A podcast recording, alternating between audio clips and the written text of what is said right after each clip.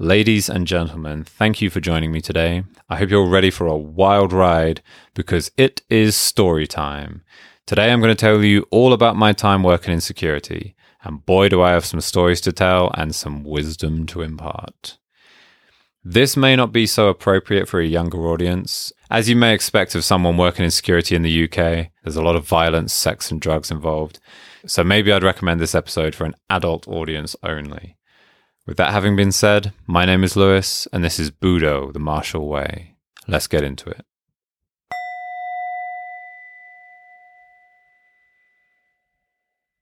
Before I go into the history of why I started working in security, let me tell you the story of my very first night working on the doors.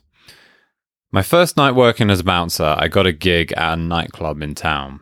It's the second biggest club in my local town. Not huge, maybe medium size. But this night was different. When I arrived, I saw it was already quite busy.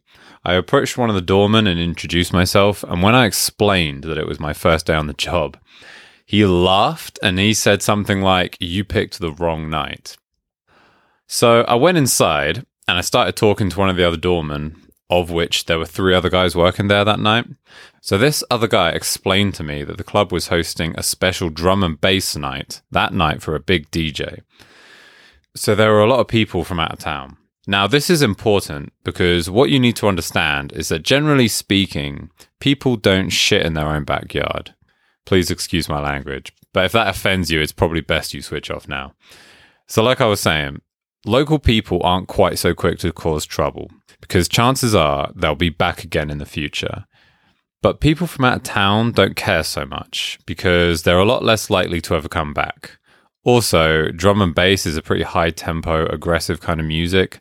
So, right from the start, we were expecting a rough night. And let me tell you, it got real rough real fast. First of all, let me try to convey to you my mindset as I begin working there. I'm six foot tall, and as I type this, I'm about 75 kilograms body weight and 7 to 8% body fat.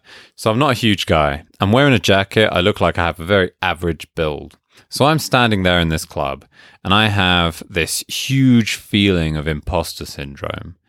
Last time I was in a club, I was one of the punters. I was one of these young guys trying to sneak in gear past the bouncers. Now I am one of the bouncers. So it felt quite surreal for me. As I'm standing there, I'm looking at the lads around me, big groups of guys. Many of them are taller than me or bigger than me. And obviously, I have a lot of training and sparring experience, but it's something else entirely when you're standing there on the job, facing the very real possibility that you're going to have to physically engage some of these people in the near future. Well, I didn't have to worry about that for very long because just 15 minutes after I arrive, I'll say that again 15 minutes after I arrive, someone starts hitting me on the back repeatedly. I turn around and there's this girl standing there screaming at me, There's a fight! There's a fight outside! Straight in, no messing about. So I start frantically waving to one of the other bouncers way over on the other side of the club. He sees me and immediately starts sprinting off in another direction. I figure he's going for backup. So I turn around and I follow this girl up a set of stairs which leads out to the smoking area, which is kind of on like a big uh, rooftop sort of area outside. As I step outside, I look around, there's people everywhere, and to my left, there's these two guys going at it. One guy is sat on the floor, propped up against the wall, and the other guy is stood over him, one hand holding his collar, and the other hand balled up in a fist, repeatedly smashing this bloke in the face. Now, the thing is, this was October, I think, and it was cold and wet. And you see, this rooftop smoking area had a big wooden decking, and it had rained on this decking during the day, and now it had frozen over. So I was basically stood in the middle of an ice rink. So when I saw this guy smashing this other guy's face in, I immediately take off at a sprint toward him. And what happens? I fall flat on my ass. Honest to God, like total sketch comedy, slapstick as anything. I looked like an absolute fool. And everybody's laughing at me. It was quite embarrassing. So, anyway, I get up and I go over to these two guys. I grab the guy on top and I basically armbar him so he can't punch the other guy anymore. As I'm holding him, he falls forward with his other arm pinned underneath him. He's kicking and screaming, yelling at me to get off him, which obviously I'm not going to do. I've got very good control of him, so I just sit on him for a few seconds longer until the other two doormen come up and help out. Then, between the three of us, I've got a hold of one arm, another doorman has a hold of his other arm, and the third guy has him around the neck. And despite the three of us firmly holding onto him, this coked up moron puts up a fight the whole way through the club thrashing around, trying to get loose while we carry him down the stairs, across the dance floor, past the bar, and toss him out the door. Interesting thing to note here when you throw someone out the door of a bar or a club, there's a moment when you toss them out onto the street and you stand there ready to see what he does. Because every single person you toss out onto the street does one of two things. They either chill out and accept their defeat, or they turn around and immediately charge straight back at you. It's very interesting to see the difference. In this case, despite the guy doing absolutely everything he can to fight us in the club, the second we toss him outside, he immediately simmers down and is no longer a problem. I just think it's so funny I'm sure you can imagine, as someone going into security, starting to work at bars and clubs, obviously the big thing on your mind is dealing with fights and having to toss people out the door. I can't get over how I'm on the job for just 15 minutes and immediately have to deal with a fight entirely on my own. Fantastic. But you know what? I'm glad I did because that absolutely popped my cherry. I had a lot less worries after that, so things went pretty well considering. Also, that didn't just prove to myself that I could deal with the pressure, but it also proved to the guys that I was working with.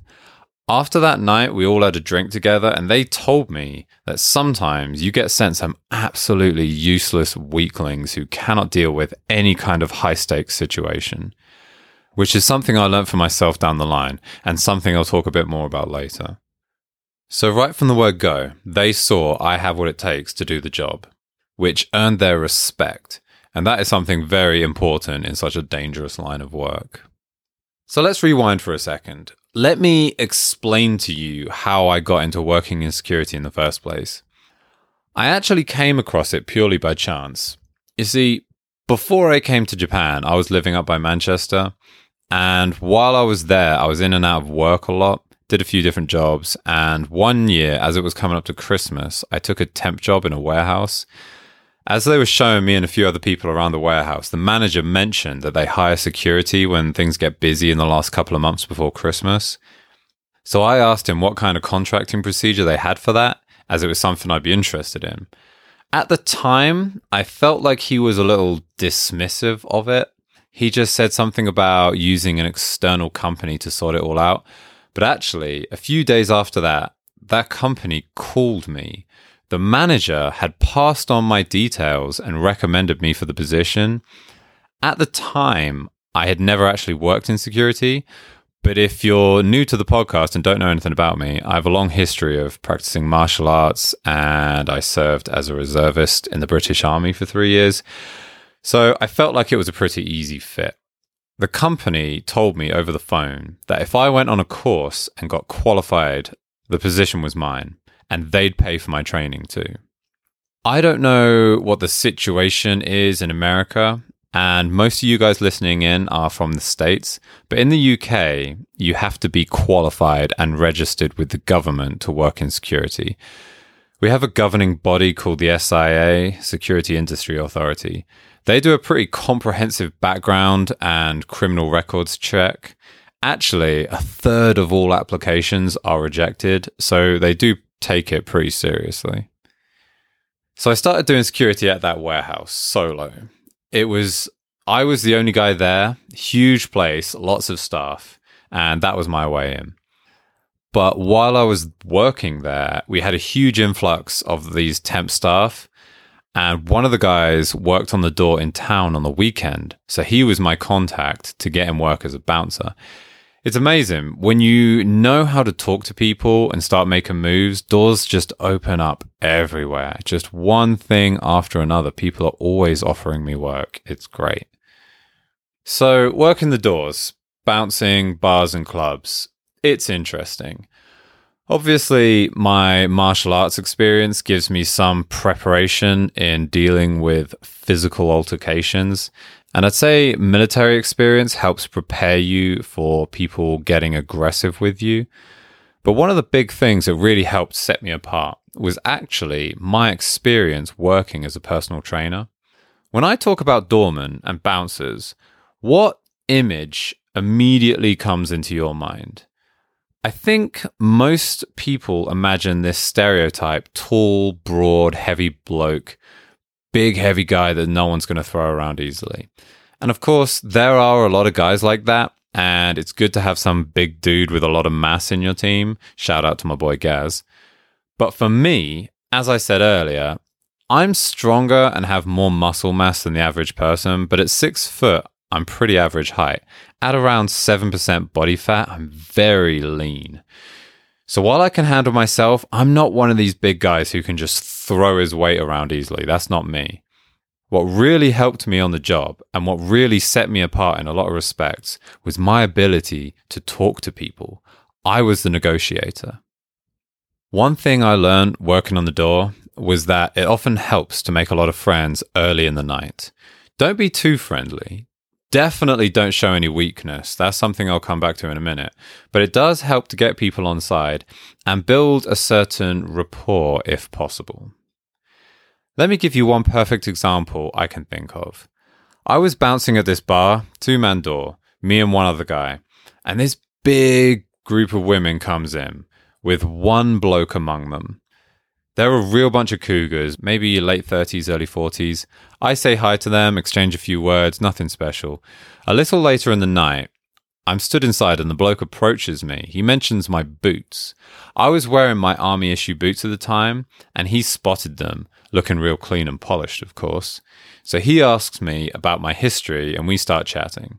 Turns out he has a long military history. Iraq, Afghanistan, multiple tours. And now in the bar, he got dragged out by his girlfriend who's out with her friends, kind of trying to get him out the house, sort of get him active kind of thing. But he's obviously not having a great time. It's clearly a ladies' night out and he's just tagging along. But I talked to him for a while and he seems to perk up a bit. And at the end, he tells me that he was having a pretty bad time at first, but he was feeling a lot better after our chat. He was a lot more enthusiastic about the night, so that was really good. Now, fast forward to the end of the night, maybe something like three or four hours later. I'm inside, but I notice my colleague dealing with some heat on the street outside. Not a fight, but some people obviously getting a bit angry and excited. I go out there, and what do I find? I find the bloke from before, drunk as a skunk, real angry, having a shouting match with his girlfriend and the other doorman. It's a sight. Absolutely terrible. But you know what happened? As soon as I step over to him, I say, Whoa, hey, whoa, what's going on? What's the problem? The moment he sees me, he completely changes. Instantly, he calms right down and he's all like, Oh, sorry, man. Oh, I didn't want to cause any trouble. Sorry, mate. Sorry, sorry. Instantly diffused the situation, immediately brought him right back down. And that was purely because I had built that connection earlier in the night. I'd gained his respect, and now he wanted to work with me, not because of fear or because I was applying any force, but because he respected me. And that was not an isolated event. That kind of thing happened all the time. You get people on side early in the night when people are sober and reasonable, and then later in the night when they're drunk and unreasonable, that good karma will pay you back big time. So let me tell you some of the other things I learned working on the doors. Absolutely fascinating job. I have a real interest in psychology. I find it very interesting learning about why people behave the way they do, what motivates people. And if you enjoy people watching, this job is absolutely great. A really unique thing about working in security is that you can just stand around basically staring at people and no one thinks anything of it because obviously it's expected of you. You're a security guard. It's your job to watch what people are doing. If you had some guy stood at the bar all by himself, looking around the room, checking everyone out, that would look creepy. You'd immediately clock that guy and wonder what he's up to. That kind of behavior looks real suspect. But as a guard, it's your job. Not only can you stand around watching people, but you also have complete freedom to talk to anyone. As I bounced doors, I spent a lot of time standing around the smoking area, and at a few bars I worked at, the smoking area was just outside the main entrance. Normally, as a guy, I'm sure all of you listening to this right now know exactly what I'm talking about. As a guy, if I approach some girl at the bar, most women are immediately at least a little bit defensive. They think, like, oh, who's this guy? Is he hitting on me? Who's he with? That kind of stuff. Of course, she'll start checking me out, trying to measure me up, get an idea of what kind of person I am. This is the mating ritual we play as human beings on a night out. Well, as a doorman, first and foremost, when you speak to someone, man or woman, they don't look at you and see a guy on a night out. They look at you and they see a bouncer. So every single person I spoke to had a few ideas about me immediately in their mind. I'm a member of staff, I'm working, I'm sober. I'm a pretty sociable individual, as you would expect of a personal trainer. I like to talk to people. I like to meet new people, shoot the shit, see what's going on. So, working as a doorman, 90% of the time, it's like having a sober night out. You're just hanging around talking to people. It's great. The other 10% of the time, you are having to deal with conflicts, but sometimes that's fun too. Watching people, seeing how they interact in this kind of loud environment when you can't really hear what people's saying, it is so interesting. When I explain to people the things I see and learn working at night, I very often compare their behavior to dogs. We like to think that as highly sentient, self aware life forms, we're so remarkably intelligent. Look at all this technology we've made. Bear witness to the modern marvels of science and medicine. But when you've got a bunch of men and women getting drunk at a bar, they're acting on a far more instinctive animalistic level of consciousness. Look at people's posture. See how some stand up tall, chest out, others hunch over and cower into a corner. Look at how people make eye contact. If a man is looking to intimidate someone or a woman is looking to attract someone, they'll seek out that eye contact, try to lock on and maintain it. But if a man is being passive in the face of an aggressor, or a woman is disinterested in the person she's talking to, they'll look down and away. Look at people's arms and hands. Are they open wide, maybe one hand on the hip, the other gesturing as they talk? Or are they closed, arms across the stomach or chest? Look at a group of people. Are they introverted, only interested in having fun amongst themselves? Or are they extroverted? Are they looking out across the bar, invested in what other people are doing and seeing who's about? What do people look like when they arrive? Are they already excited, hyped up for a night? Maybe they're celebrating something. Or are they more subdued? Maybe they've had a long day and they're coming out because they want to blow off some steam. There's a million different things happening with everyone all the time. All sorts of different clues that can tell you a lot more than the words they say. I'm no body language expert. I'm just someone who has an interest in psychology and has spent a lot of time watching people it doesn't matter so much what people say. Most people don't say anything. What's your name? What do you do? Where are you from? It's the same old boring shit. No one's really interested in that. The real conversation happens between two people's body language, their posture, the way they gesture, facial expressions, eye contact. If you want to improve your communication skills, these are some of the things you need to learn to understand. And not just in theory. Of course, if you want to read some books and watch some YouTube video or whatever, I'm sure you'll learn a lot. But at the end of the day, all of that means nothing without practical experience. What you need to do is get out there and talk to people, a lot of people.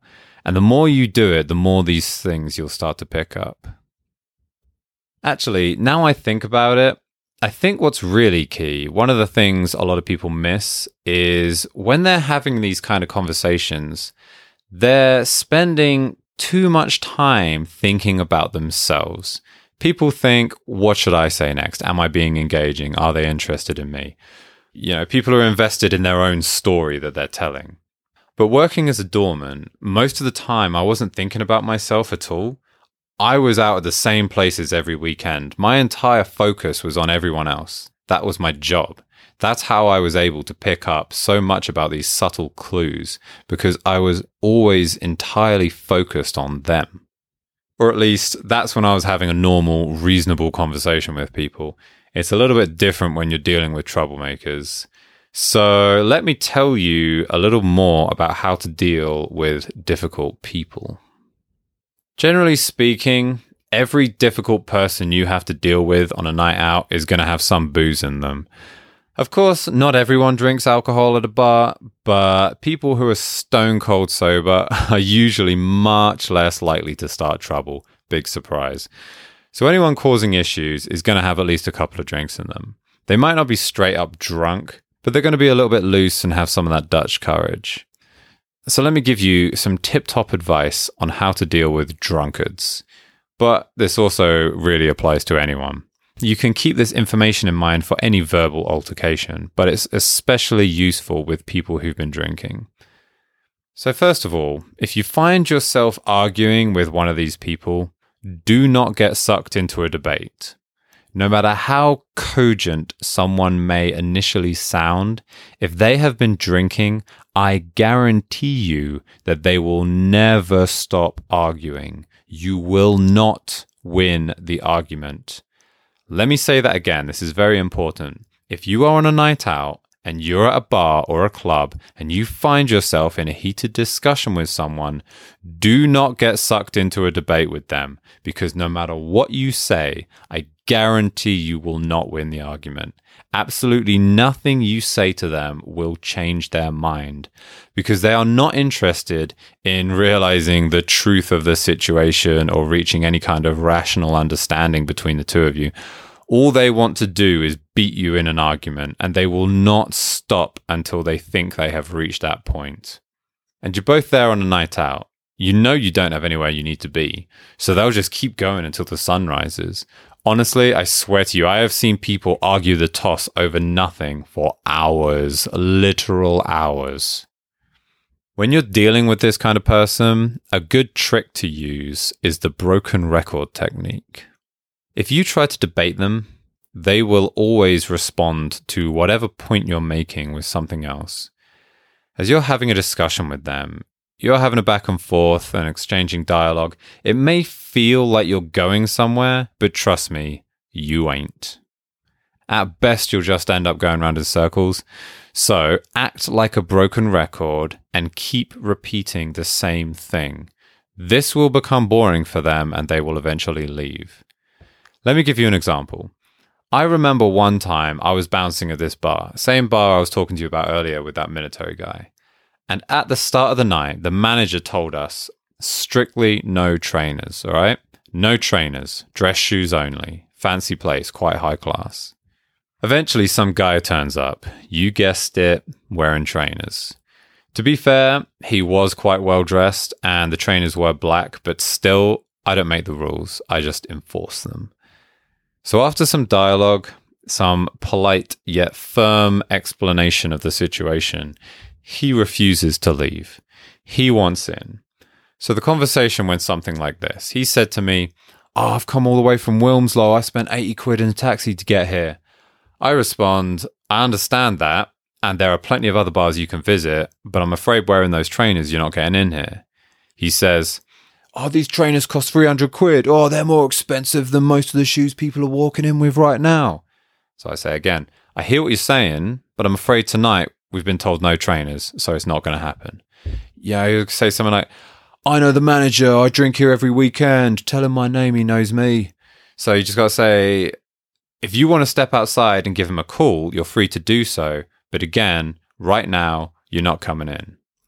Now, this is the point where they maybe you know, eventually they'll lose their patience and they'll say, "Oh, this is bullshit. You're a fucking job's worth, mate. You need to get over yourself."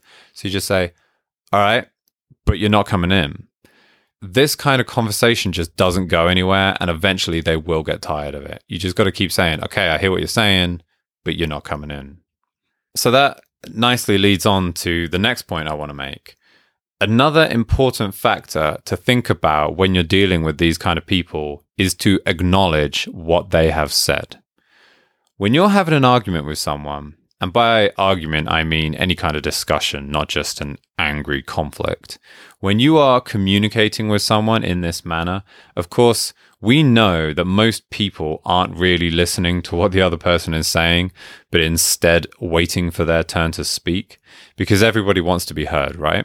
That guy I spoke about before, if he says to me, I paid 80 quid in a taxi to get here, and I just respond, You're not coming in, even if I have heard what he said, if I have not acknowledged it in any way, he just feels like that fact has been completely dismissed. And as he feels a personal attachment to that fact, as it was his time and his money he spent on that, he feels like he himself is being dismissed and ignored and diminished personally. So, when someone says something to you, when a person conveys some information to you that they clearly care about, don't just ignore it and immediately respond with your own point. Even if you have heard what they said, you need to convey that fact that you have heard, that you are listening. So, at the very least, take a brief moment to acknowledge what they have said. I understand what you're saying, but I hear what you're saying.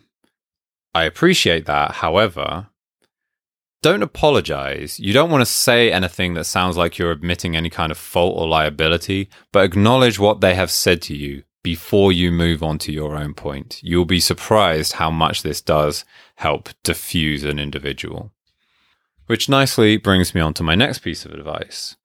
When you're in a position like this, in which you're meeting new people, people you're unsure about, people who may potentially be a problem at a later time or date, never show weakness. When I first started working the doors, sometimes, especially at the start of the night, I'd be just a little bit too chipper. I'd want to be friendly and inviting and for everyone to have a good time. But if you invite everyone who walks through the door with a big smile and a, you're right there, how's it going? If you've got a group of 40 something year old ladies, that's absolutely fine. But if you've got a group of 20 something year old lads and that's the first impression they have of you, they are going to immediately label you as weak not a threat.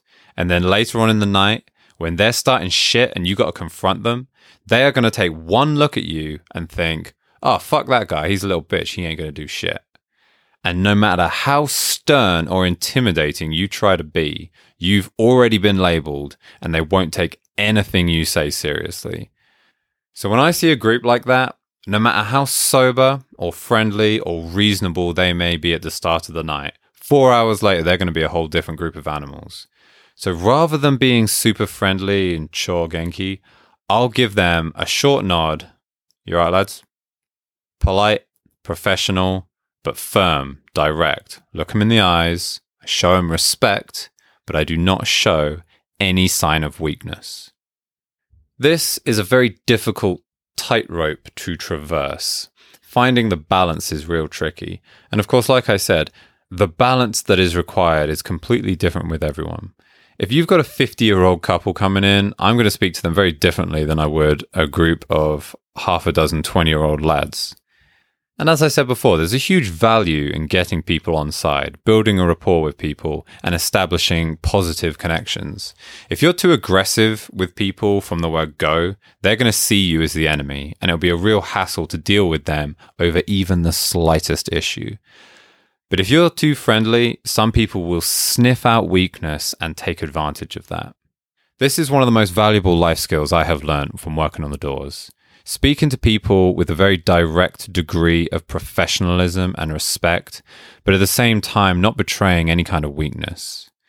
Before I came to Japan, I had a shitty part time job for a couple of months at a fast food place, just a quick thing to get some extra cash in the bank before I left. At one point, I was in the staff room quietly having some lunch while there was some banter going around among the other staff members. Some people were getting a little bit cheeky, a little bit rude. One of the slightly more cocky guys said something to me. I cannot remember what he said. I apologize. I honestly can't remember what exactly he said to me. All I remember was that it was pretty rude and disrespectful. And because I was new there, you could see he was kind of testing me, seeing what he could get away with. So what I did is I just looked straight at him and I said, Don't talk to me like that. Absolutely no expression on my face, flat delivery, no emotion in my voice. I wasn't displaying to him that I was hurt or embarrassed by what I said. I wasn't responding to him aggressively or attacking him back, but I was very clear and direct. As I said that, you could see the kind of cocky smile drop from his face slightly, and he never gave me shit again, nor did anyone else. I guess this is something you can't really fake. Obviously, I have a long history of martial arts, military, security experience backing me up when I say something like that, which is, I think, what gives it such weight. When I tell someone, don't talk to me like that, they can see that I'm not puffing my chest out, trying to act like a tough guy. It is the information that is conveyed from all those things I talked about before posture, body language, eye contact, also now tone of voice, it becomes quite clear what someone is really saying. And that's something you can't learn in a book or on YouTube. You've got to live the life. Those on the way become the way. The last thing I want to talk to you about is the value of teamwork. This is something I believe is entirely lost on civilians. When you watch a war movie, I think one of the greatest things that appeals to normal men is the intense brotherhood that is often cultivated among fellow soldiers. I was never deployed in a combat role overseas. We pulled out of Iraq and Afghanistan before I had the chance to go. But even in my limited experience in the military and in security, and also practicing martial arts, I have been fortunate enough to experience a much deeper bond of trust between men than most civilians ever have the chance to know. Working as a bouncer specifically, when you're in a bar or a club surrounded by all kinds of drunkards and leery dudes, some of these people are looking for a fight they want things to kick off. And a lot of the time, these guys and all their mates drastically outnumber you and the one or two guys you're working with. So you've got to be careful. I can't deal with everyone at once. When I'm talking to someone who's starting trouble, I need to know, not think, I need to know that the guy I'm working with is watching my back. True camaraderie is only born within this element of life threatening danger. If you work in some office jobs pushing paper around, there is absolutely no requirement for you to really rely on any of the people around you. I have heard countless stories from people I know about bickering and getting annoyed with their colleagues over the most insignificant, irrelevant nonsense. Of course, when you're stuck in an office with these people all day, every day, I'm sure whatever irritating mannerisms these people may have will eventually begin to grate on you but what you need to understand is that when the stakes are so low, any minor habits your office coworkers may have tend to get blown way out of proportion. But when the stakes are much higher, like getting shot, getting your legs blown off, stabbed, or at the very least punched in the face, your focus sharpens very quickly on the real issues at hand. I mentioned to you before about how the guys at the first club I worked at told me that they were glad I wasn't useless I was surprised by that. At the time, as a new doorman myself, I assumed that everyone on the job was competent. It wasn't until later on that I realized that to very much not be the case. There was this one guy I worked with. He was a bit shorter than me, which in itself isn't a problem. I've worked with some short guys who are hard as nails, but he was short, slim, no real muscle on him, no fat, no mass to him at all. And best of all, his day job he was a school bus driver. This guy, he was so soft. Really nice guy, very friendly, very polite, absolute sweetheart, no question. I think working in security, he'd be much better off working at a busy club, somewhere he can stand on the door and talk to people surrounded by some bigger, meaner looking dudes. But the problem was that when I was working with him, the bar I was at, it was just me and him. It was just a two man door. I had absolutely zero faith in his ability to cover my back when things get physical. The interesting thing about that bar, though, when I was working there, I was either on the door by myself or with one other person. But right next door was a slightly larger bar, usually a younger crowd. So, depending on the night, they'd have three or four guys working there. Now, despite these guys at the other bar working for a different group, different employer, they told me that if I ever needed their help, they'd have my back. And they did. I had to call them over. I had to call them over a couple of times when I was working by myself. Once I can remember, in particular, having to deal with an angry, liquored up group of middle aged gentlemen. They didn't have to do that. They had absolutely no obligation to help me out at all, but they did. They stuck their neck out for me because that's how you roll in these kind of jobs. You've got to have the back of the people around you. You just have to. Because if you want them to have your back, you need to do the same. The other town I worked in, a little further up north, when I worked there, we all had walkie talkies. The frequency we were on was shared by about four or five different bars in the area. Again, same situation. We weren't officially working together, we were all paid by different people. But there was a mutual understanding that when shit goes down, we all muck in. What do they say in rugby? One in, all in. That's something I definitely miss about my time working in these positions there's just nothing that compares to it in civilian life. Maybe sports, like I said, rugby or jujitsu. Anyway, I'm going to leave it there for today. I've got a whole bunch of other stuff that I was going to talk about, but I've already shared enough for now. I've also written down some notes about some of the exciting stuff I got up to working at festivals. I also did a little residential security for a couple of millionaire mansions. I think you may also be interested to hear about my experience encountering drugs and drug dealers while working as a doorman. And I've also got a whole lot more to talk about psychology of people you meet, especially women, some of whom really like bouncers, let me tell you. I'm also qualified in close protection and surveillance and intelligence, both advanced courses I took from a company run by a guy who's ex SAS, British Special Forces. Close protection is basically bodyguard work, and surveillance and intelligence is literally spying or counter spying.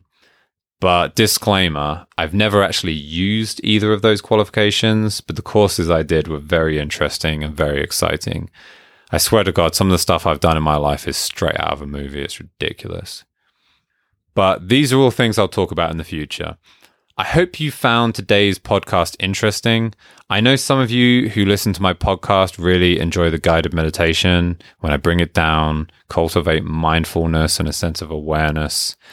But I also know that some of you prefer to hear about my experiences in working and in training.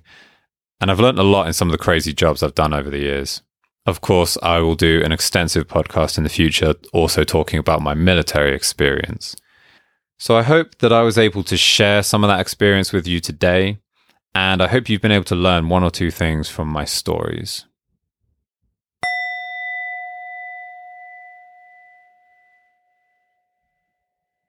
Thank you very much for your patience, my friends. I appreciate you listening to me weave my tales as I share my wisdom and experience, however much that may be. I'm still a young man in his early 30s. I don't have any grandchildren I can regale with my stories just yet. So for now, I shall share them with you. Next week, by request, I will be sharing with you my book recommendations. I have been contacted on Twitter and asked for more information regarding a reading list, so I'm going to go through some of my highest rated recommendations, a few of which I actively study with my clients here in Japan. Until then, you do what you got to do. Questions, comments, love, hate, hit me up on Twitter at Weibudo. That's all for today. So, all together now, let me hear you say it. Those on the way become the way.